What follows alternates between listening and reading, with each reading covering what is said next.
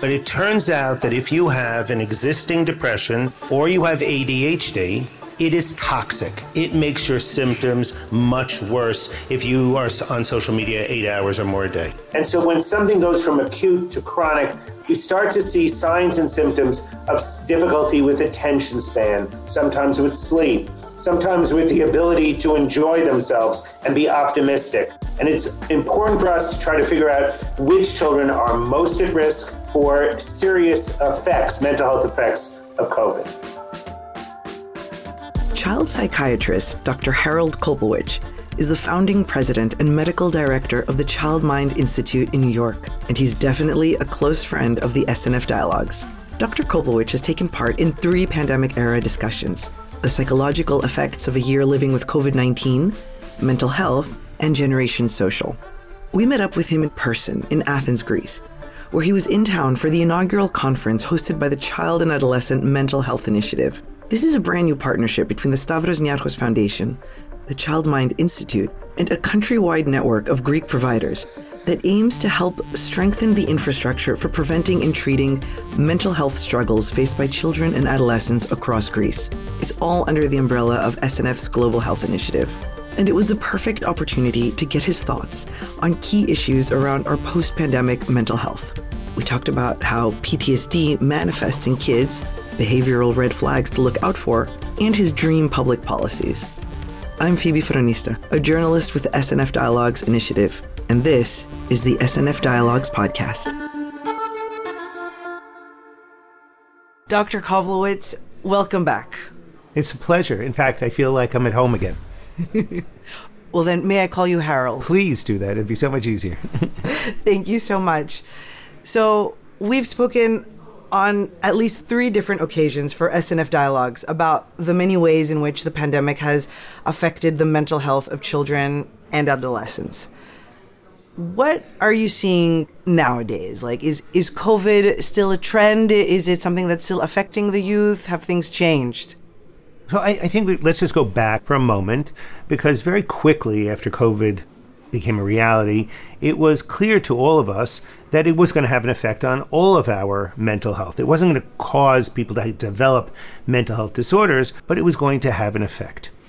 As COVID went on, and that it was not three months or six months, uh, we start to see very real effects even now. So, for instance, the simplest one that you can measure is that reading levels of very young children are more than two years behind. So that when you take a state like New Jersey or New York, where they do reading tests all the time, the kids are reading two years less, you know, behind level. And that's not going to be easy to make up. When you look at middle school students, their math scores are significantly lower than they were two years before. And uh, in the United States, where we measure this so carefully, the idea that we still haven't jumped on it and said we need remediation, we need a program because kids are not magically going to catch up. Um, it's it, that, that's very disturbing and that's very obvious. Mental health is not always that obvious, and we still have problems today. Absenteeism, seems to be higher than it was pre-pandemic. Um, more anxiety symptoms. So it's it's a paradox. Lots of kids who did okay during COVID because they didn't have to go to school and they didn't have to talk to to friends and or strangers. Um, and they could hang out with their parents, so none of their separation worries were there. If they had OCD, they could do their OCD habits because no one was watching. When they had to go back to school now, there are many kids, particularly middle school kids and even some high school kids, who are um, really suffering with the reentry because the anxiety is kind of like overwhelming. They have to separate every day from their parents. They have to talk to and socialize. So loneliness wasn't a problem for them. It was the problems that they're having now. So we have a significant group of kids who are struggling in school, uh, getting to school, and when they're in school, being focused.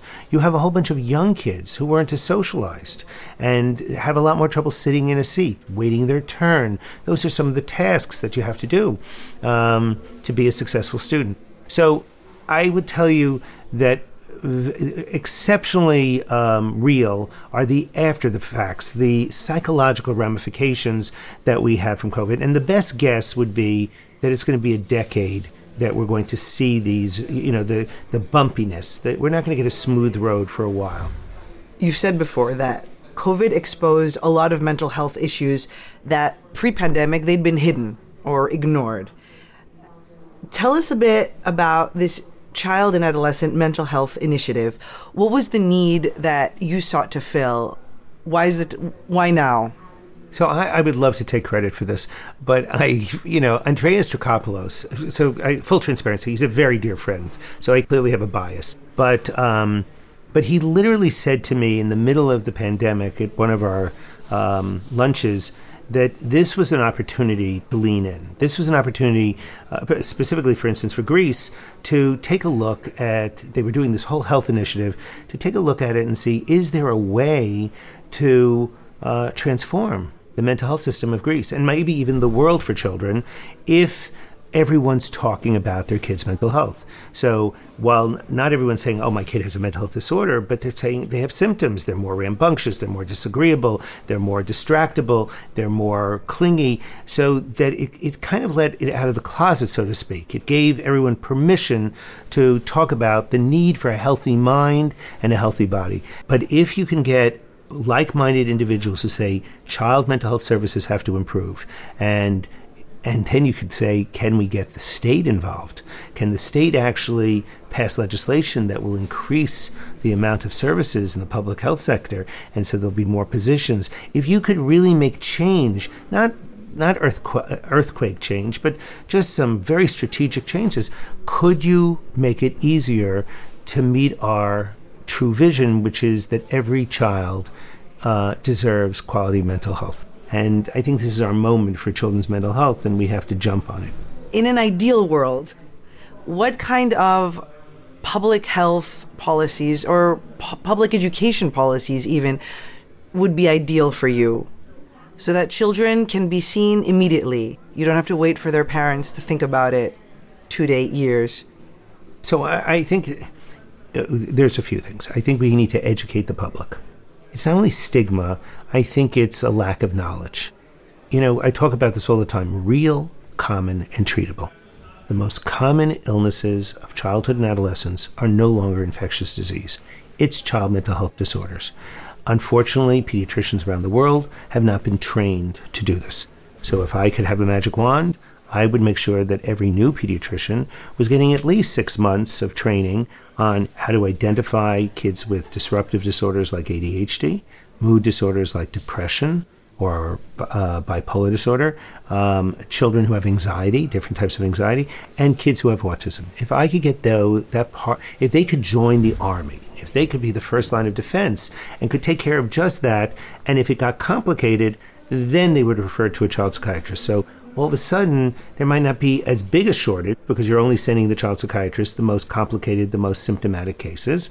Um, and if we could get the state to open up more lines and say that these are, and maybe pay people more, that because working in a state funded facility sometimes is more challenging because it's not only that the kid is symptomatic, but the family has economic stress. Um, and that sometimes these positions, I, I know in the United States, for instance, 70% of all the counties don't have a single child psychiatrist. So if you look in New York State, which has most probably the most amount of child psychiatrists, as you get closer to the Canadian border, there's no one. So you have to start thinking about telehealth. You have to start figuring out can you can you do collaborative care with pediatricians? Uh, so if parents are better informed, the um, the request for help will come sooner. If pediatricians are better trained, they could be the first line of defense, or maybe they could have a social worker or a psychologist embedded in their offices. If everyone in the country is doing evidence based treatment, saying that I know that 10 sessions of cognitive behavioral therapy, along with a low dose of medication, gets an 81% treatment response for kids with anxiety and 71% for kids with depression. So you're not wasting time on on treatments that don't work. Um, it also, if you have an enlightened government, they start to realize they're saving money because kids who have mental health disorders are more likely to drop out of school. And if they drop out of school, they're more likely to get involved with, you know, the juvenile justice system. They're more likely to start self-medicating, and they're less likely to be contributors to the tax base later on.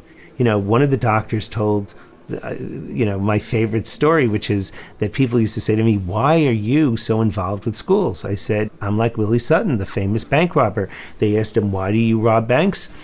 He said, That's where the money is. Why do you work with schools? That's where kids live. They, teachers spend eight hours a day with kids. So if a teacher, a third grade teacher, tells me that the little boy is hyperactive or inattentive, I think I should listen to her or him because every year for the last 10 years, he's had 25 kids in his class. So his sample size is 250. The mom only has a sample size of three, and I only have a sample size of symptomatic children. So I think that, you know, if we then work with schools, um, we figure out a way to get the, the, uh, the um, bottleneck of training for child psychiatrists. I, don't think it'll be perfect. I don't think every child will get the. Tr- there'll be bumps in the road, but there'll be no doubt. We'd like a nation where everyone who touches a child, uh, a teacher, a coach, um, uh, a babysitter, a parent, has basic training in mental health. They understand mental health 101. Talk to us a little bit about how how PTSD in children manifests and whether and whether you have some practical advice for for the parents and the guardians that are listening like are there some behavioral red flags that you know that that sort of thing that they tell you like uh, you know, call your doctor in the morning or go immediately to the emergency room. Right. Like, do you have some pointers? So let's talk about PTSD because remember, it started after World War One. It was called shell shock, mm-hmm. and after Vietnam, it's it got the label of PTSD you can have PTSD immediately after a traumatic event right? You you have to have at least 30 days after the event. And it's very you know you start smell you know the famous thing is that you smell um, the odors that were around when the traumatic event occurred. Um, you can sometimes relive the event. You can you can have physical reactions and also, not everyone is traumatized by the same thing. There are a whole bunch of kids out there that are the most remarkably resilient children ever. And we know that parents can minimize trauma by protecting their kids and that, you know, keeping during COVID, going to sleep at the same time, waking up in the morning and all everyone has breakfast and giving them structure and ritual that is a substitute for the structure and ritual they had before. Um, I think the, the more important signs to look at are social withdrawal, that kids stop doing the things that gave them pleasure. They don't want to go to school, they don't want to go to Little League or tennis lessons or ballet, um, they don't want to leave the house, they become less talkative. They have a sleep disturbance, so they're all of a sudden they, they were good sleepers. Now they're having trouble. They have initial insomnia. They can't go to sleep, or they're waking up repeatedly at night. There might be a change in appetite. All of those could be PTSD and going on the assumption that it was more than 30 days after a traumatic event such as COVID or someone dies of COVID or uh, they they had a bad episode at school. Um, but it could be something else also. But if I was the parent, those changes in behavior should be taken as seriously as a physical change. That if your kid got a rash, which is never as serious as this, as PTSD, you would go to the doctor. You would say, you know, is is it the detergent? Is it an allergy? Is it is it some version? You know, is it a sign, a symptom of cancer? You want to know what it is. So if there's a significant change that's more than two weeks in duration of sleep, of appetite, of passion, of joy, of searching out in you know people and being with people, I would say that's a good place to a call the pediatrician and ask the pediatrician, is this something I should do? Is, this possibly PTSD? And therefore, do I need to see a mental health professional? Can you give us some examples from the literature or from your own patients? Uh, how how did children and adolescents experience the pandemic? Like, what were they telling you then? What were they saying then? And and how are they now? Like, what what has been what have been sort of some examples?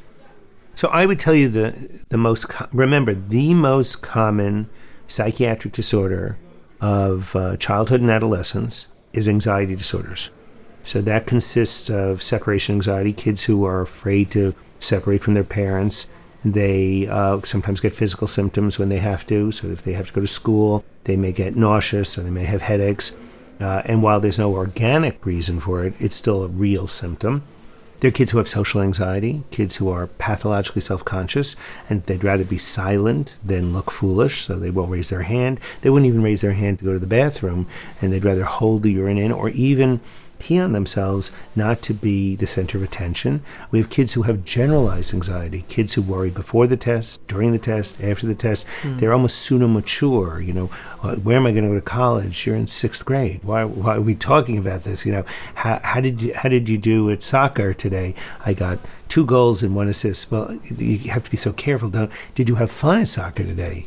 Yes, I got two goals and one assist it's like, did you learn something at soccer? Did you have fun? You know, these are kids who are just performance driven. Mm-hmm. And so hmm. we know, or kids who can't stop washing their hands, even though their hands are clean. We know that those are the most common illnesses of childhood. And so, what we have found is since that most probably was the number one disorder before COVID, and many of these kids didn't get, only 20% of those kids get treated, we're seeing more anxious kids now. And so, they're very aware of of things that they should be afraid of, even though there's no fear now. Like, uh, shouldn't I wash my hands some more? Because remember, we were like washing our hands and singing a song and making, you know, had to sing happy birthday twice yeah. to do it. And so you have some kids who got stuck. And so they don't want to be hugged by their grandparents, or, or the teacher shouldn't touch them, or their friends shouldn't touch them because the symptom has become a pathological symptom when before that was the right thing to do, or they don't want to take the mask off, or they are very clingy to their parents that at nighttime they become nighttime visitors. So we're seeing more of that, and there are kids in middle school and high school who know that what they're doing isn't logical. And yet, if you say to them, they might do one of these, well, how do you know? Do you mean I don't want to get COVID? Well, you know, you're vaccinated. You, if you do get COVID, you're not going to die. Uh, yes, but it, you know, I don't get long COVID. Their mind is playing tricks on them because that's what anxiety does. It's unnecessary worry, and so that overwhelmingly, that's the biggest symptom that we're seeing is kids struggling with anxiety symptoms. And if you're anxious, you can't concentrate, you can't have fun. You know, you say, well, I, if I'm really worried, but maybe I should just go home. You know, I mean, can I do school online today? No. You know, in fact, I'm I'm very keen on people coming back to work. I want people to come back to work because I don't think mentorship can be done online. I don't think the esprit de corps can be created online. And I think it's a good model for children to see that we're here to take care of them. And if they don't want to come in, we'll see them online, but we're in the office. Were there surprising things that you saw when when kids finally went back to school? Right. Like what, what, were teachers telling you? So teachers were telling us that the absenteeism is still very high, um, and that also there was a lot more disruptive behavior. So I think that, you know, by nature, I don't think kids like to sit in a row in a desk or raise their hand. I think they're taught that they're socialized, and um, and so I think that it's this has been a very rough. Last year was a very rough year, the reentry, but we're still seeing it right now. Now I think you're seeing more symptomatic kids and you're seeing less of them, but they're still there. And the biggest problem we have is that there are no slots available for kids to be seen. So, for instance, pre uh, COVID, the most amount of patients we saw in one year of patient visits was 32,000 patient visits in a year. This past year, we hit over 50,000 patient visits. It's not like we've hired uh, significantly more doctors. They're just all much more busy, and they're moving patients around, and they're staying later, and they're seeing them on screens. And you know, you're trying. It's it's not a sustainable model. We're going to have to hire more clinicians, but that's what you're seeing. That you're seeing a higher demand for clinical services than you've ever seen before.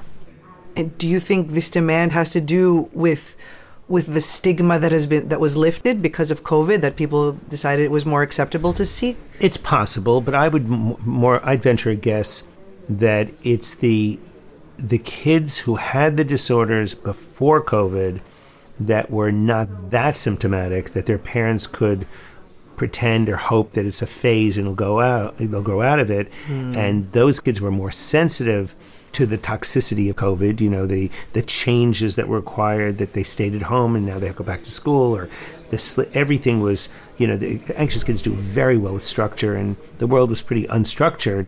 I think those are the kids who are now more symptomatic than they were before. And they've gone from mild symptoms or mild clinical condition to a moderate to severe. And they're just, they're not enough slots all of a sudden. So you're finding, and parents very obviously seeing that their kid is suffering. And, you know, I don't think parents, um, consciously deceive themselves. It's just that, you know, because of the stigma and the lack of education, he said, well, he's just a boy. He's going to outgrow it. Or she's always been shy. Well, she's not talking to anyone. She's literally selectively mute. We have to, that's worrisome. You know, she can't go to school and not talk to anyone. You know, she has to answer the questions. She has to talk to some of the other kids. And all of a sudden, you're seeing significantly more symptoms among um, mildly symptomatic kids before. I think that's the biggest problem we have. But I worry that as we start getting back to normal, will we go back into our little houses and say, "No, my kids are my kids are fine. You know, there's not, there's nothing wrong. You know, they, you know, hopefully he's just six, right? Well, hopefully we, you know, Pandora's box is open and you can't shove it everything back in. So that would be, as Andreas has said, um, that would be the only silver lining of COVID is that the stigma got uh, was burst, and we just have to make sure that we stay on top of it. Do you think? I mean, you talked about how how COVID brought this to light and it's the silver lining. Do you think the pandemic also forced the scientific community to increasingly acknowledge the importance of mental health and how as to how it affects our physical health? And can you think of any examples of new methodologies or approaches with a you know with a hard science community bringing them in? So, um, I think more funding has been released that's COVID related. I'm just not sure. We don't have the data yet as to, you know, some people are very opportunistic, scientists who are opportunistic, which I think is really makes sense. I just don't know if we have if we have anything to show for the money spent yet. It's a little early.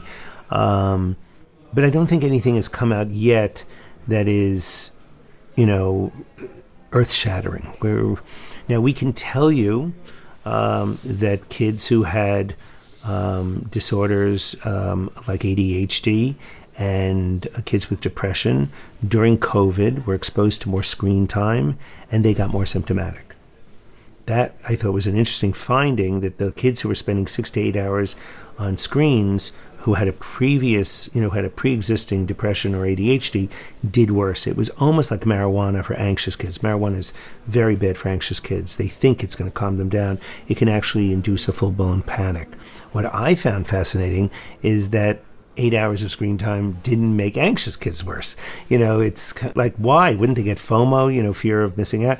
But um, so I think that we've learned certain things that if, you know, you're a parent and you have a child with ADHD, one of the things your pediatrician should say, by the way, screens can be very toxic for your kid. It's not just it's bad, it will make his symptoms worse. So I think that, you know, you have to watch and only give them the screen two hours a day.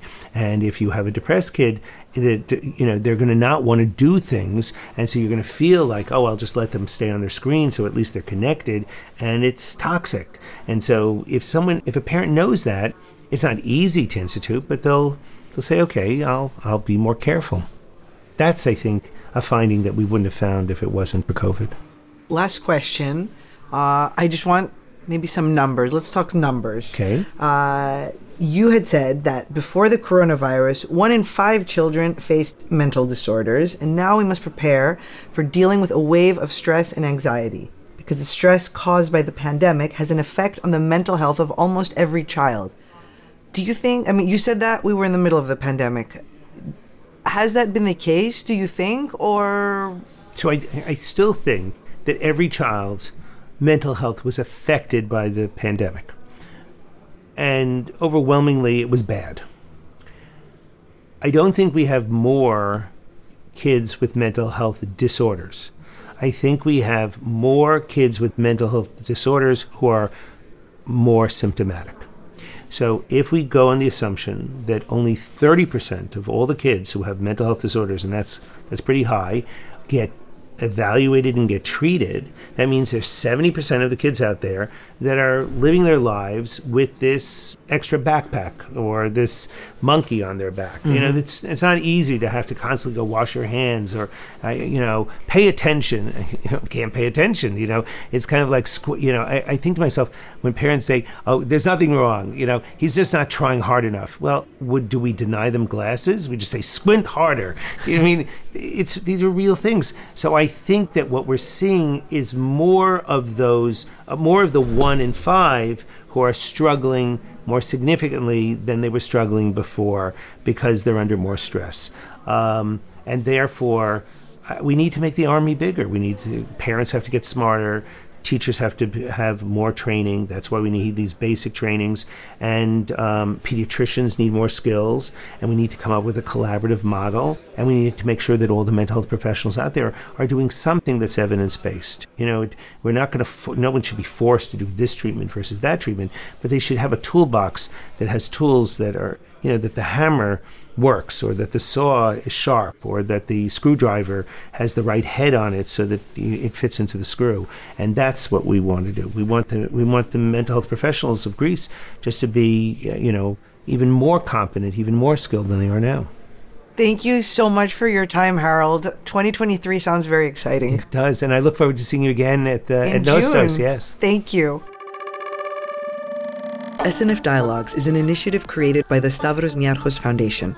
It is curated and moderated by Anna Kynthia Bousdoukou and is held through journalism nonprofit iMEdD. For more, visit snfdialogues.org.